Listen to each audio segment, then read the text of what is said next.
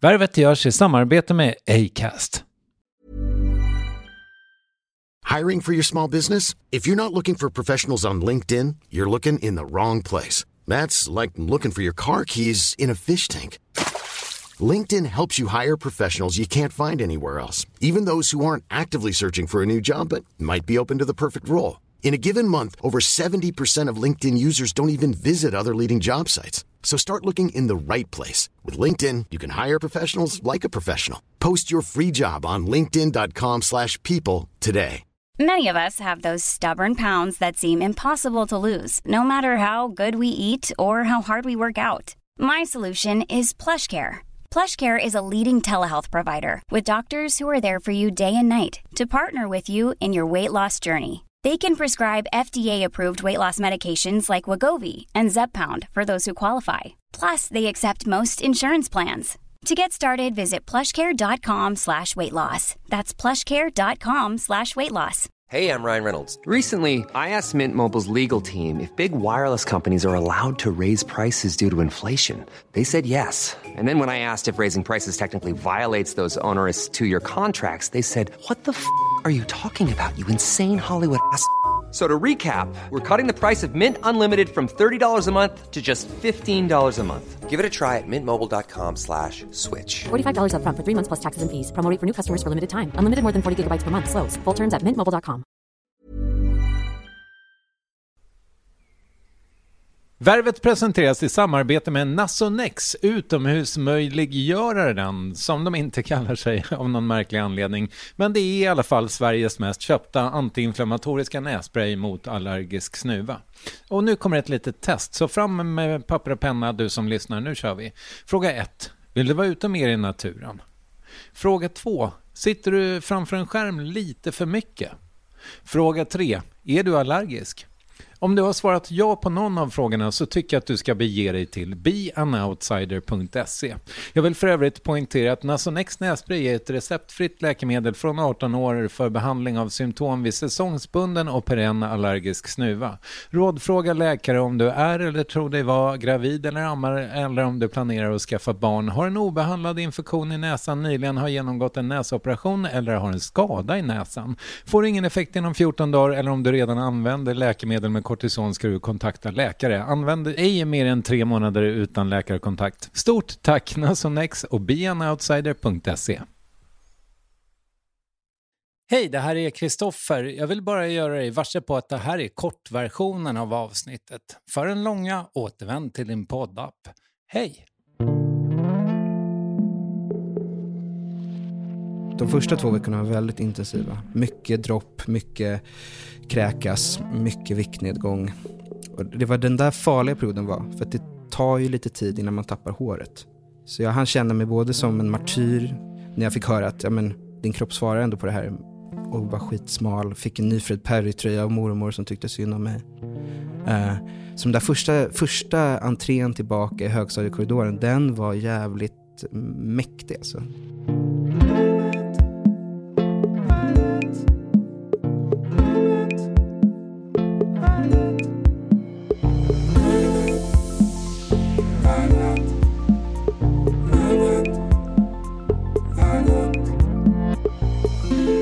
En stund ska dagens gäst prata om att poesin egentligen borde vara en mycket mer tillgänglig kulturform än annan prosa.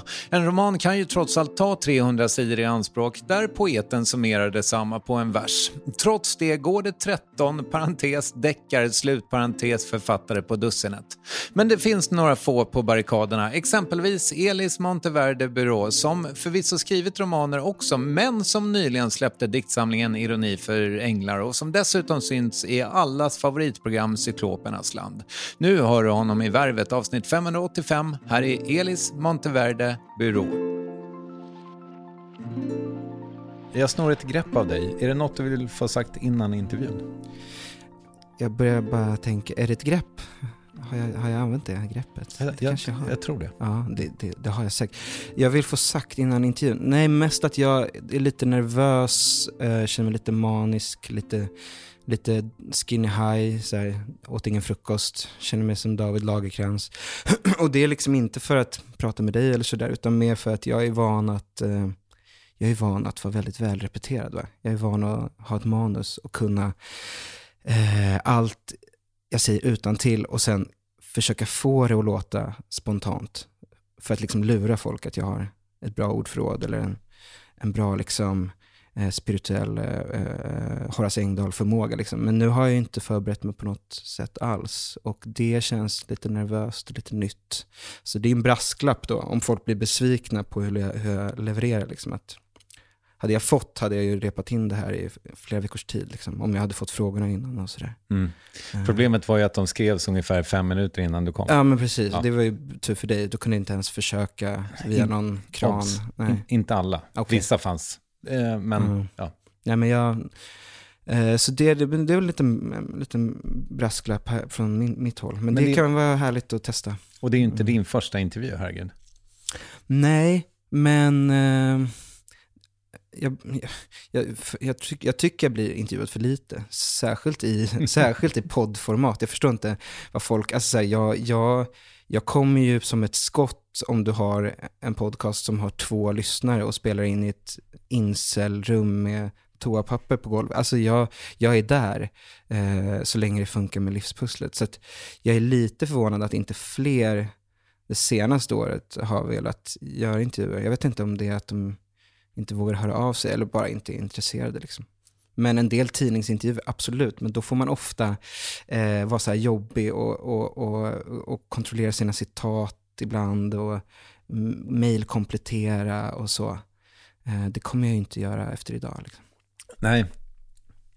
Det, det skulle i och för sig vara ganska roligt om du gjorde eh, röstmemos svar på mina Just frågor det. i efterhand som var extremt välskrivna. Just det, med diktafonen och bara så. Ja. Eh, ja. Det, det har inte gjorts förut kan jag säga. Nej, men det hade varit, nej jag, jag vill inte kontrollera mm, journalistiken på det sättet. Nej. Nej. Skönt. Yes. Eh, men du, eh, hur ser dina dagar ut? Eh, ja, de är... Eh, de vanliga dagarna är ju att man, man, man går upp eh, halv sju eh, eh för ens dotter är eh, snart tre år eh, och, och tycker det är härligt att gå upp då. Men det är också bra för hon ska till förskolan till åtta liksom, så att vi är ett team där i början. Eh, och sen så äter jag hennes eh, äggrester typ eh, efter jag har lämnat henne. Eh, det är min frukost, lunch. Jag gillar att liksom inte slänga mat. Va? Mm. Sen går jag till mitt eh, kontor som jag delar med några i Liljeholmen. Och Vet du vad du försöker- också gillar? Nej, berätta. Att prata om hur lite du äter. Ja, för fan, jag har redan ju hunnit göra det. Jaha. Men det var en, jag var så här, för jag har ju ändå försökt förbereda mig lite och det var så här, ska jag, ska jag säga att det är jobbigt att vi spelar in 9.30 för att jag inte fått kunnat dricka vin innan? Eller ska jag säga att jag har hoppat över frukosten? Nu, eftersom, du, eftersom vi bestämde att ses tidigt så blev det det. Ja. Liksom. Vin finns ifall, du, ifall längtan blir för stor. Ja, men hade klockan varit ett kanske. Ja. Ja. eh, någon måtta får det vara. Mm. Nej, men... eh, Jag, Förlåt, det var mitt i din dag. Ja, nej, men min dag, de är väldigt olika. Så. Eh, Men du har ändå ett kontor att gå till. Ja, jag delar ett kontor med, med, med, med några andra skribenter och författare. Saga Kavalin på DN till exempel och Sara Källner som är författare sitter, sitter i ett litet rum. Jag, jag har det väldigt stökigt på mitt bord, eh, vilket stör Sara Källner vet jag mycket. Eh, och om jag har något jag måste skriva, då går jag dit. Då måste jag gå dit, om jag har en deadline till exempel. Men om jag inte har det, då kanske jag är hemma och twittrar i fem timmar. Liksom. För det ser jag också som ett jobb. Mm. Eh, men om jag har liksom en deadline för, för ett pengajobb i, i när framtid, då måste jag lämna lägenheten för att kunna skriva. Typ. Senast du gjorde en större liksom, medievända kan man väl säga, känns det som, jag kan vara lite snett ute i min research, men då, då, liksom, du har ju också haft ett vanligt jobb va? Mm, eh, ja, alltså jag är även om jag har gammal i gamet som poet, eh, det tar ungefär tio år som poet innan man kallar sig poet utan att göra sådana kaninöron. Liksom. Så, eh, så har jag ju tills, tills pandemin i princip så jobbade jag som publikvärd på, på Stadsteatern i Skärholmen. De har en barnteater där, Mm. barn och ungdomsteater. Så jag har ju jobbat som, jag, jag, jag tror att jag är en av Sveriges bästa publikvärdar för barn och ungdom. Så. Mm. Det, det, det är liksom ett mer utmanande jobb än jag tror vissa förstår. Det är liksom, om du står på Dramaten som publikvärd, all respekt till de publikvärdarna, men det är riva biljetter för en teatervan publik. Om du står eh, på en barn och ungdomsteater inför årskurs 9 som ska se tre timmars pjäs om ett hatbrott, för deras lärare har kommit på att det är en bra idé. Då, då är du liksom någon sorts, eh, också bodyguard för skådespelare, någon sorts mood manager, någon sorts, eh, ja, det är väldigt kul, men det var, det, det, det tog tid att bemästra det, eh, det yrket så att säga. Eh, och det var, ja, timlönen, den var väl bättre än den jag har nu, men ja, du fattar. Mm. Jag fattar. Eh, och, men är det så att du, alltså nu var du ändå inne på pengar så kan jag passa på frågan mm. det. Är det så att du lever lite på något sätt, du har fått något så här tvåårsstipendium eller? Mm, just nu är det treårigt faktiskt. Så det, det, var, det var väldigt bra timing när det kom, när pandemin tog slut och jag fick barn så fick jag ett treårigt arbetsstipendium som det kallas från författarfonden, inte förbundet, fonden. Så jag är halvvägs inne på det nu. Men det ironiska, ja, eh, jag, behöver inte, jag kan prata pengar hur mycket som helst, jag har inga problem med det. Men det ironiska var ju då såklart att när jag väl fick det så kom ju andra inkomstinbringande eh, uppdrag in inom skrivande svängen, kultursvängen. Så det var ju liksom att när jag inte behövde de jobben så kom de till mig. Så därför har jag inte hunnit sitta och skriva så mycket som jag egentligen ska göra för de här pengarna. Liksom. Mm. Eh, men man får göra vad man vill för de där pengarna. Men om man vill ha stipendier i framtiden kan det vara bra att producera några böcker också. jo, det gör jag ju också, herregud. Det, det gör du verkligen. Ja.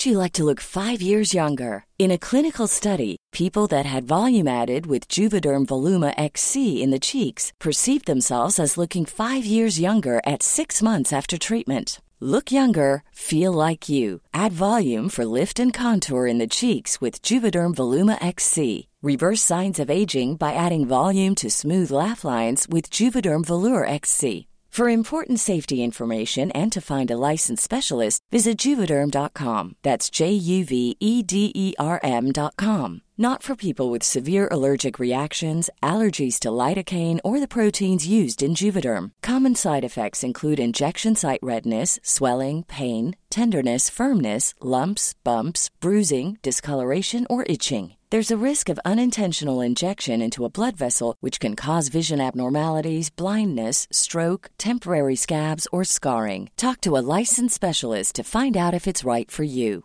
This Mother's Day, celebrate the extraordinary women in your life with a heartfelt gift from Blue Nile. Whether it's for your mom, a mother figure, or yourself as a mom, find that perfect piece to express your love and appreciation. Explore Blue Nile's exquisite pearls and mesmerizing gemstones that she's sure to love. Enjoy fast shipping options like guaranteed free shipping and returns. Make this Mother's Day unforgettable with a piece from Blue Nile. Right now, get up to 50% off at BlueNile.com. That's BlueNile.com. Hiring for your small business? If you're not looking for professionals on LinkedIn, you're looking in the wrong place. That's like looking for your car keys in a fish tank. LinkedIn helps you hire professionals you can't find anywhere else, even those who aren't actively searching for a new job but might be open to the perfect role. In a given month, over 70% of LinkedIn users don't even visit other leading job sites. So start looking in the right place. With LinkedIn, you can hire professionals like a professional. Post your free job on linkedin.com slash people today. Yes, ny sponsor. Värvet presenteras i samarbete med Sveabank. Och jag menar inte att ta ner stämningen, men dessvärre är ju lågkonjunkturen här, vilket innebär att de flesta branscher har det tufft och också väldigt många privatpersoner. Jag vet själv vad det är att ha en trasslig privatekonomi. Det var struligt i många år för mig och låg ofta post i hallen med trista logotyper i ena hörnet och jag hade också i flera års tid ett helt gäng betalningsanmärkningar. Och tyvärr är det nog många som har det svårt att få ihop till räkningarna just nu, som har hamnat i ekonomiskt trubbel. Och det är här Svea Bank kan kliva in med något som kallas skuldfinansiering. Där löser de skulder hos inkasso och till Kronofogden och till och med om Kronofogden vill sälja ditt boende har Svea Bank möjlighet att hjälpa till. I den här tjänsten får du en personlig handläggare som gör en grundlig genomgång av din ekonomiska situation. De tar kontakt med dina kreditgivare och när ett lån beviljats löser de dina skulder åt dig och samlar dem i ett enda lån med en avbetalningsplan som din ekonomi klarar av. För om du har hamnat i klister, du är inte ensam och kanske kan det här hjälpa dig. På svea.com skuldfinans kan du läsa mer. Tack Sveabank! Men du, ehm, e- eftersom du en gång i tiden har kallat dig för Mr Cancer, antar jag att det är, är det okej okay om jag ställer några frågor kring det?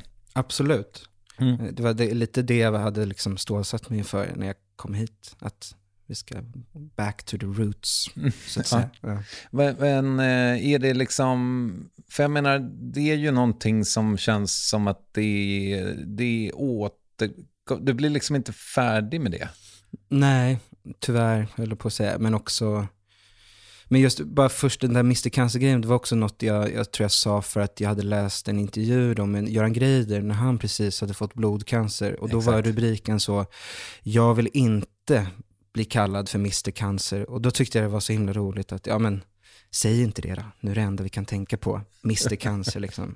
Eh, så då var ja men då kan väl jag säga att jag vill bli kallad Mr Cancer, för då kommer väl ingen vilja kalla mig det. Eh, det är lite så omvänd psykologi fungerar. Men, har, har, har, du eh, lekt med ordleken eh, att du sysslar med cancer culture? Ja, det, den har, den har, den har, har touchat mina läppar. Mm. Absolut, eh, det har den. Men, men nej, jag blir inte färdig med det och jag tror att ja, men jag, jag, kan svara på allt som har med det att, att göra. Hur det var att ha liksom, barncancer i tidiga tonåren, vilket är en språklig motsägelse i sig själv. Liksom. Uh, men, och jag har aldrig gått i terapi eller aldrig bearbetat det på ett annat sätt än i mina texter. Mm. Och det tog också tid. Mina första böcker, uh, mina svåra eh, diktsamlingar som är på små förlag, de innehåller inte så mycket av det där. Jag behövde liksom leva lite innan jag kunde blicka tillbaka och använda det på ett sätt som jag kände inte var trauma, porr eller sentimentalt, men ändå inte, alltså, ändå inte väjde för mörkret. Liksom. Men det, det är fragment här och där, jag kommer inte undan. Mm. Mm. Men en vis man eh, sa en gång i Värvet 576 för övrigt att man måste känna alla sina trauman. Mm. Jag tänker mig, eh, jag vill gärna ställa frågan om du gör det. Eh, jag vet att om jag skulle fråga mig själv, inte en fucking susning om mina trauman egentligen, mm. vilket är jätte, en jättebrist. Mm. Men, men eh, det här måste ju ändå vara det stora för dig, tänker jag. Absolut, eftersom jag liksom in, alltså upp till eh, åttan då, eh, var man då 14, det var då jag blev sjuk. Liksom, fram till dess så var det ganska traumafritt. Men det jag har förstått, alltså så här, det var inte själva sjukdomen i sig, utan det var dens effekter. Det är kanske är banalt att säga, men det var det jag kan se på mig själv idag som det här traumat liksom påverkat i min personlighet. Det är ju framför allt eh, att cancern gjorde mig väldigt eh, fåfäng, eh, halvt eh, ätstörd. Jag fick en stor FOMO som jag fortfarande lider av. Och jag lämnade sporten för kultur, alltså så här, på gott och ont. Mm. Så det är liksom konkreta grejer. Men, men man, de där första veckorna var ju traumat inte att gå ner 15 kilo på grund av eh, cellgifter, utan det var ju att tappa håret och bli plufsig i ansiktet samtidigt. Jag tyckte det var ganska gött där i början när de var så, oj, vi måste köpa nya nude jeans till dig som är jättesmå och tajta för att du har blivit så smal om man kom från att vara lite så här större så här fotbollskille så, så det kändes sexigt liksom, i mm. början. Så det där är väldigt komplext, men jag, jag börjar förstå hur det där påverkat mig på olika sätt. Liksom. Mm. Ja, men alltså Hur, eh, även om du har sagt liksom någonstans att du inte minns så mycket eh, från din barndom då. Mm. Ja, jag har väldigt dåligt minne.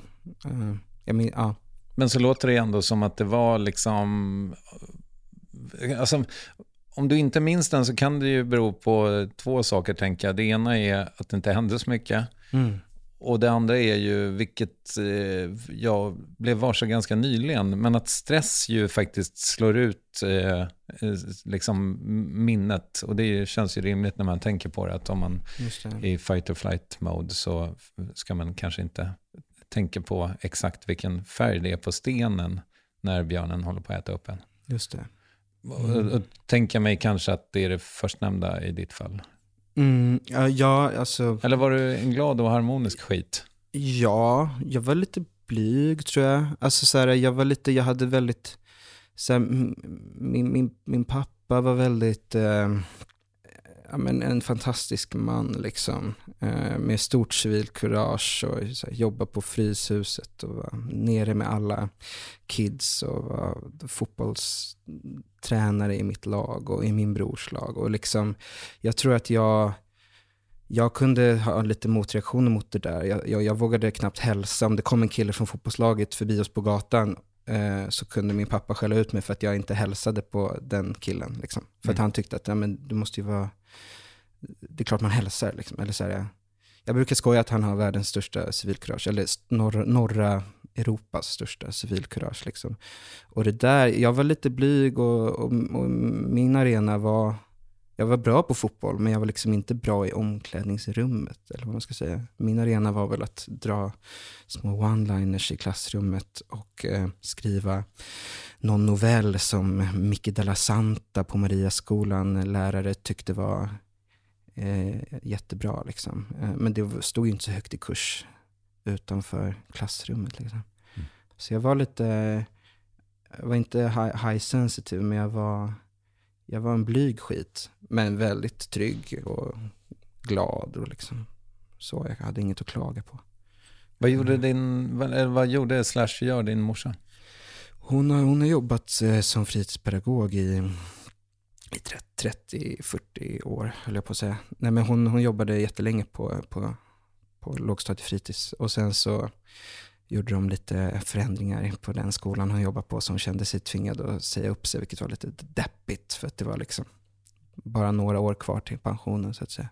Så nu är hon så resurs, extra resurs på en annan skola. Liksom. Mm.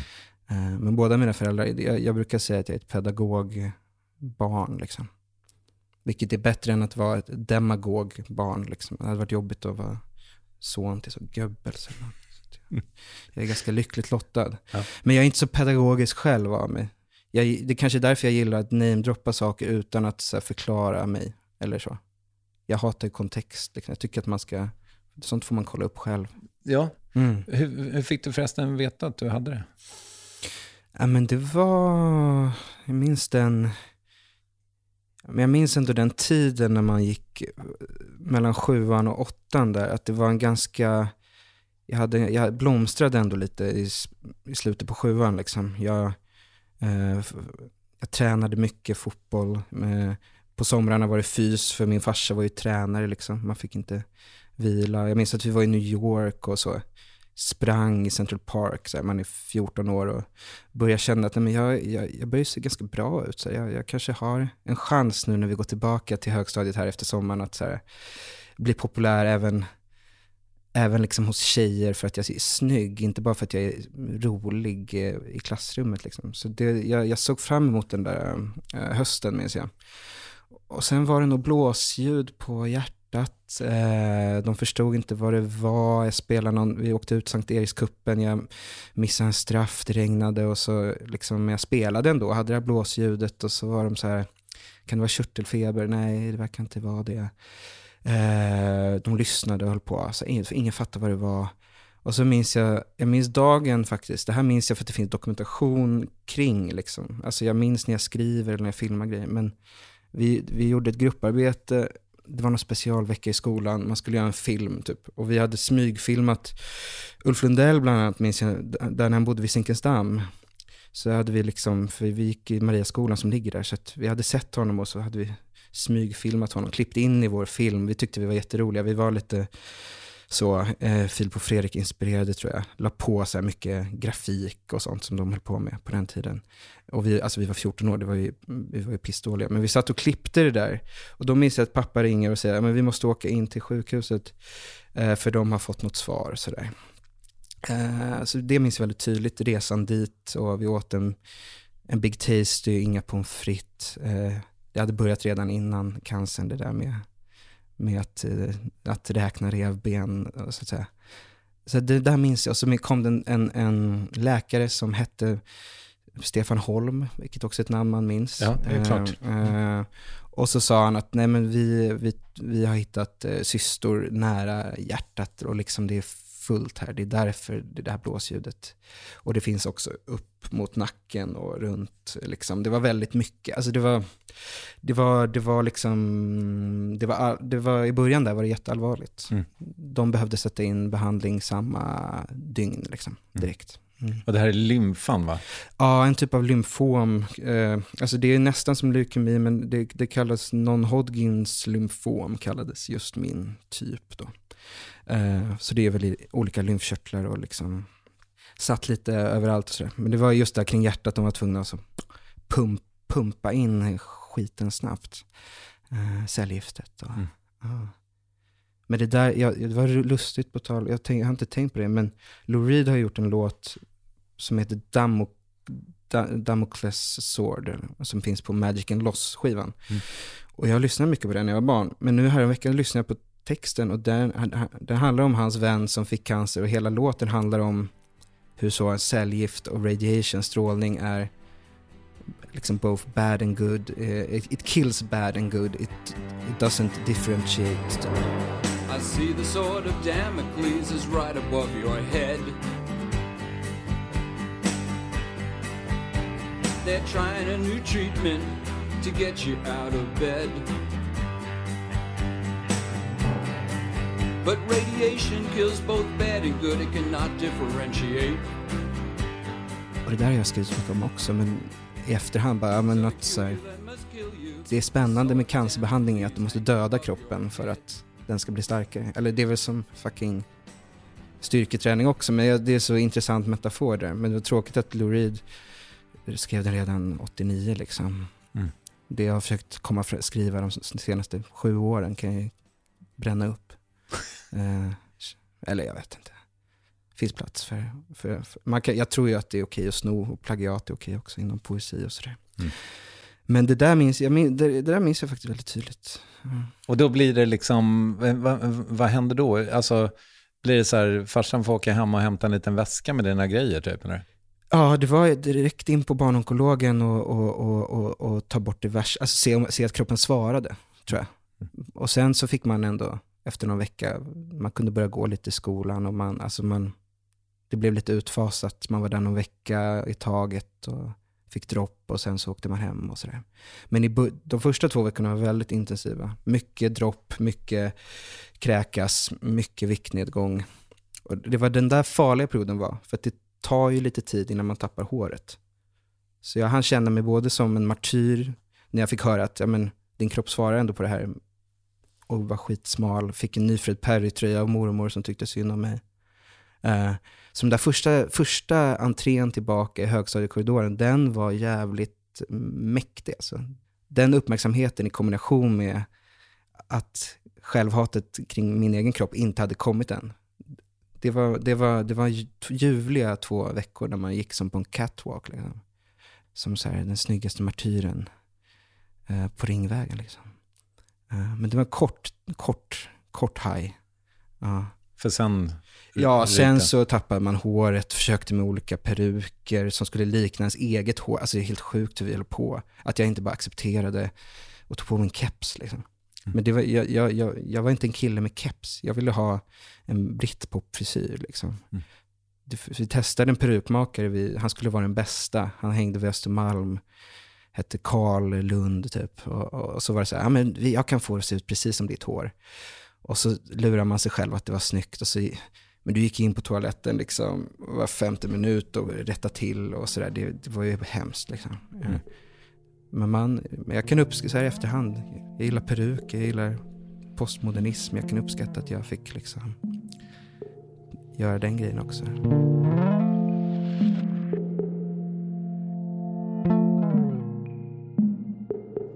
Men du, um, alltså det är ju kul, fräsigt, balt och häftigt att liksom en så pass ung person ändå liksom så tidigt hittar poesin. Mm. Hur, hur gick det till? Var det liksom, hade du tagit dina första poetsteg i gymnasiet redan? Sta, staplande tror jag. Uh, men nej, in, inte, jag hade inte riktigt förstått att det, var, att det var där frälsningen låg. Så att säga. Men jag hade börjat misstänka att, att journalistiken var en tråkig återvändsgränd. Liksom. Eller, eller så. För att eh, efter studenten så gick jag ett år på JMK som det hette då. Men det, det är väl det som är journalisthögskolan, I guess. De hade gjort om där så att man fick liksom söka om efter varje år. Så jag började första året på JMK. Och så förstår jag, ja, men liksom, jag vill ju inte skriva, för då måste du också lära dig skriva sakligt och liksom hålla på och vara sanningsenlig hit och dit jag förstod väl där att jag vill ju bara hitta på. Jag vill ju knappt tycka något. Och ska jag skriva, smak, ska jag vara smakdomare och skriva krönikor måste jag ju tycka något. Uh, så jag, jag började undermedvetet förstå det där och sen så tror jag att jag började läsa, jag vet inte vem inkörsporten var riktigt. Men det var väl just det här att jag började bli mer och mer uttråkad på, på långa böcker och upptäckte korta böcker. Mm. Poesi, det är ju inkörsporten till poesi borde vara mycket eh, större, ett större hål eh, som är lättare att hoppa igenom än det här nålsögat som en vägg av prosa är. Alltså rent formmässigt så borde det inte vara så svårt för folk att, att ge sig in i poesin. Eh, Nej, men där tänker jag mig mm. att du har en, alltså du spelar nog en viktig roll där tänker jag. Oh, liksom ja i, i, sällskap av en liten, liten klick. Oh ja, alltså jag, jag, sen blev jag väldigt inspirerad, det var några år senare, av Lukas Moodyssons, för han började ju också som poet, liksom. också som väldigt ung poet och hade väldigt tidigt storhetsvansinne. Liksom så. Alltså på tal om det här 90-talet, Wahlström och Wistrand gav väl ut så. Eh, han samlade dikter, dikter mellan 16 och 26 när han var liksom 26 och, och, och eh, var ju det min människa och så vidare. Men det är ju så jävla bra. Alltså även de här grejerna han skrev. Han skrev så, mm, ditt, ditt hjärta är en stjärna som lyser i min hjärna. Alltså sådana grejer. Eh, det är ju lika briljant som fucking Åmål liksom. Mm. Uh, och jag, en anledning till att jag, eller jag har mer och mer börjat se det som, som ett, ett uppdrag jag har att uh, i alla fall inte vara motsatsen till, uh, vad ska man säga, alltså, jag ska inte prata om andra poeter så i samtiden, men jag, jag, kan känna att det här, det är inte supermånga som är superintresserade av att kommunicera utanför en, en redan initierad krets. Liksom mm. om man säger så.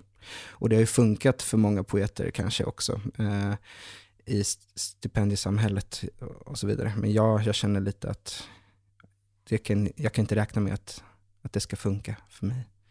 Jag ställer mig på barrikaderna och samtidigt som jag alltid förbehåller mig rätten att vara obegriplig också. Så.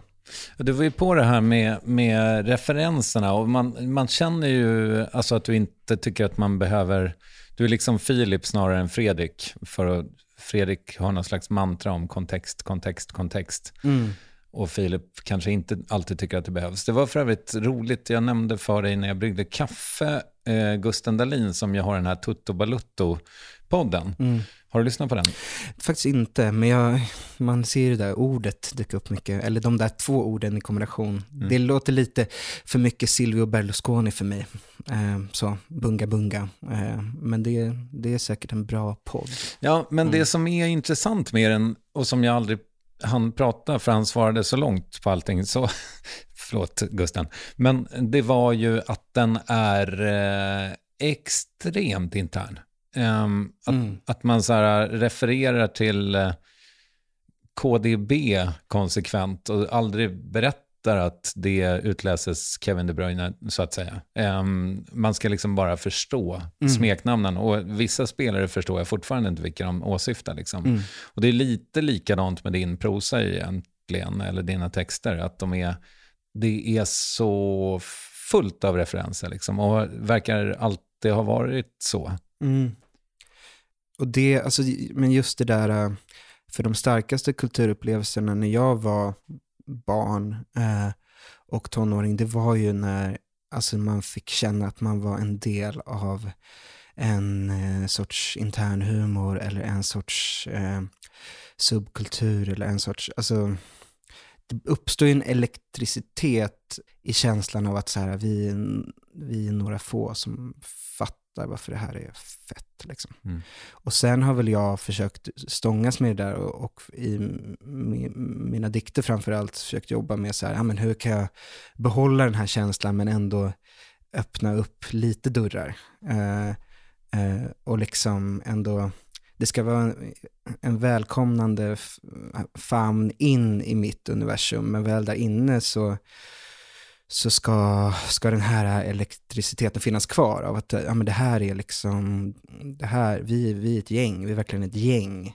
Vi är EMB Ultras, som jag kallar dem. Mm. Det är två pers som är min fanclub. Liksom. Eh, men bara att det finns två pers som är det. Alltså det räcker för mig liksom Eh, men nu, nu känns det som att fler och fler har börjat fatta. Liksom. Men jag tror så här, jag, jag, jag har inga illusioner om att folk läser mig så mycket som de kanske mer är inspirerade av uh, min persona eller, eller whatever. Uh, eller min Instagram. Liksom. Alltså om alla som följde mig på Instagram köpte mina böcker så skulle jag ju få lite royalties i alla fall. Mm. Ja. Men, men André Socko sa det någon gång, jag vet inte om det alltså det var, det var nog väldigt länge sedan, eller så var det i Värvet, jag vet inte fan, men att han sådär, efter Eh, alltså, om han kan gå ifrån en intervju och vilja liksom läsa en bok han inte visste fanns eller mm. lyssna på en skiva han inte kände till eller, så här, eh, eller kolla på en byggnad som han inte visste existerade, då är det liksom värt det mm. på något sätt. Och det där är ju din, eh, dina texter fulla av. Liksom. Och ofta så missar man dem ju, tänker jag. Mm. Ja, men så, så kan det vara. Mm. Ja, men så hoppas jag att det är. Uh, att uh, borde haft, i den här nya boken, borde vi kanske haft ett uh, index på slutet. Eh, bara liksom med alla referenser och, och sidnummer och sådär. Men det hade varit att göra det lite för enkelt för folk. Ska man sitta och slå och hålla på. det ska komma från ingenstans. Mm. När skrev du din första dikt? Ja men det kanske var, eh, ja men när jag gick gymnasiet det sista året så upptäckte, det fanns, ja men just jag ville bli kulturskribent, det fanns en tidning som hette Ponton, de höll till på, på biblioteket som numera heter Tranströmer biblioteket, där Medis, Medborgarplatsen. Och då kände jag, ja men där kan jag ju skriva bokrecensioner säkert, så jag sökte mig dit. Uh, och uh, så såg jag, men de hade också en tävling där du kunde skicka in dikter det var Martina Loden som författare som skrev Allt, en bok, en jättebra titel för övrigt, som innehåller ja, men både poesi och prosa, den innehåller allt, så 900 sidor, liksom, viktigt verk. Hon ledde den där tidningen som nästan var som en, så här, ja, men en liten sekt för, eh, för lite litteräris, eh, eh litterära gäris och killar eh, kring eh, Medborgarplatsen. Liksom. Och så kom jag in där och så var jag, ja men man kanske ska testa att sk skriva en dikt också, eller bara radbryta lite prosa, som man också kan göra. Det går ju att fuska hur bra som helst inom poesin. Mm. Och det var då man upptäckte också, ja men det är ju den mest tillåtande genren inom text eh, ändå. Jag tycker personligen att en roman kan se ut hur som helst, men det, det är jag ganska ensam om att tycka. Men poesi, det verkar ändå folk vara med på båten, att ja men, ja, du kan kalla vad som helst en dikt så länge det är, utgår från alfabetet. Liksom. Så då skrev jag väl någon dikt. Det var väl något så här Kent pastisch eller någon dålig Bruno K. Eh, känsla på det. Men det var, det var ändå lite befriande, mm. eh, tror jag. Vann du? Jag kom med i eh, antologin som en av, eh, jag var med på the shortlist så att säga. Mm. Men jag vann, eh, det var en eh, kille som heter Erik Wernersson som vann, jag minns det mycket väl, en excentriker från Umeå med stor mustasch. Eh, jag var väldigt irriterad på honom då, men han är, han är toppen. Eh, jag vet inte vad han gör idag eh, dock. Han gav ut en bok på Bonniers, men jag har gett ut snart sju böcker. Så vi får se. Ja, den som har gett ut mest böcker när hen vinner, när, när hen dör, ska jag säga, vinner. Mm. Var det svårt att bli utgiven? Alltså, jag, jag var så... Men det där var också något som eh, de andra i min klass hade inget bråttom med det där. Och de, de höll liksom på sina grejer och tänkte väl att det kommer när det kommer, när det är färdigt. Men jag har alltid varit väldigt rastlös och velat publicera mig. Så jag började publicera mig själv på, på internet och olika tidskrifter. Och på gott och ont så tror jag att eh, ja, om folk inom den här bubblan har sett ens namn och läst någon dikt så är det ju lättare att gå fram till någon som man träffar på någon eh, efterfest och fråga om den vill läsa ens manus. För man vet att han och hans fru driver ett tvåmansförlag i Axelsberg liksom. Så det var inte så svårt. Men jag behövde ju ge ut eh, diktsamlingar innan jag fick in ett manus på eh, en roman på Bonniers. Liksom. Mm. Eh, det, var ju, det hade ju inte gått direkt, för mig i alla fall. Eftersom jag inte hade eh, ett mästerverk i mig från början, som allt av Martina Loden. Då? Vad vill du få ut av livet? Nej, men det är bara f- fortsätta eh, med mina ritualer eh, eh, så att jag känner mig liksom någorlunda tillfreds och, och, och, lycklig med mig själv. Eh, liksom se, vara var, var lite lugnare framöver med min familj. Eh, men om jag kan fortsätta skriva och ge ut mina böcker då och då så är jag nöjd. Liksom. Jag är helt eh, alltså jag, jag är helt tillfreds med tanken att eh, bli publikvärd igen om fem år och, och, och jobba timme i Skärholmen. Liksom. Du är ju ändå en av Sveriges bästa. Ja, alltså det, ibland kan jag sakna det där. Alltså man blir lite hög på sig själv när man har fått eh, ett rum med eh, 100 13-åringar att eh, lyssna. Eh, så. Men nej, men jag, jag, jag skulle vilja... Ibland kan jag känna att jag vill lämna mm, Sverige. Eh, att det vore härligt att, om, om min lilla familj kunde få flytta. Det vore skönt att liksom se på det här kotteriet ut, utifrån kanske. Och bli lite mer säker i sig, i sig själv, liksom lite mer lugn. Hade kanske varit skönt för att det hade varit mindre stressigt. Men det hade säkert också varit lite trist. Liksom. Du, ehm, du vet när någon gör eh, något bra, typ så här, ehm, drar igång något eh, projekt för välgörenhet och så säger de så här, om jag hjälper en person så var det värt det kanske, eller?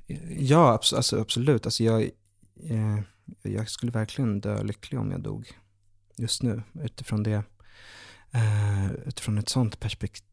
Och det, alltså, så här, det är banalt men sant att det finns ingenting som gör mig så ödmjuk som eh, när personer eh, som jag inte känner eh, lägger upp en bild på min bok eller en av mina dikter eh, och delar det liksom, för att de har tyckt om det. Det, det, är, väl, det, är, ju- det är helt fantastiskt. Liksom, så. Eh, sen vet jag, jag är mer kluven till att jag verkar inspirera många att börja skriva.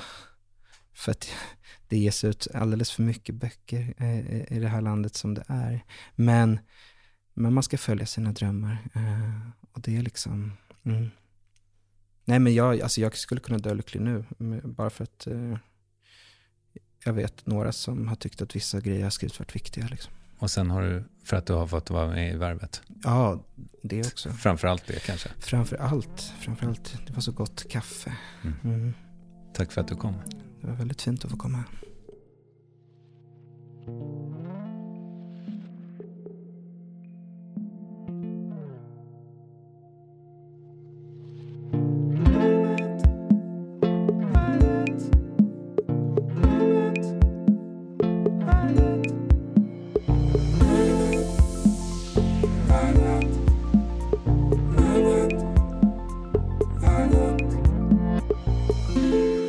Producent Ninni var, pun intended, lyriska efter det här avsnittet. Jag hoppas du är det också. In och berätta på vårt Instagram till exempel, eller mejla och så är du gullig och läser Elis bok Ironi för änglar. Och förutom sagda producent med efternamnet Westin ligger ju också Acast bakom värvet och jag, Kristoffer Triumf. Och nu är det väl hög tid att vi spelar Elis Monteverde Burås eh, låt Tartu, tänker du? Ja, vad fan väntar vi på? Håll till godo! Fråga om jag ville följa med på en grej, en poesifestival i Estland hos sig och jag sa ja. Och Hasse och Krull sa, det blir nog bra. Och Hasse och Krull sa, blir nog bra. Jag frågar inte ens vad jag fick för betalt. När jag var 25 var bekräftelse mat och det var gott.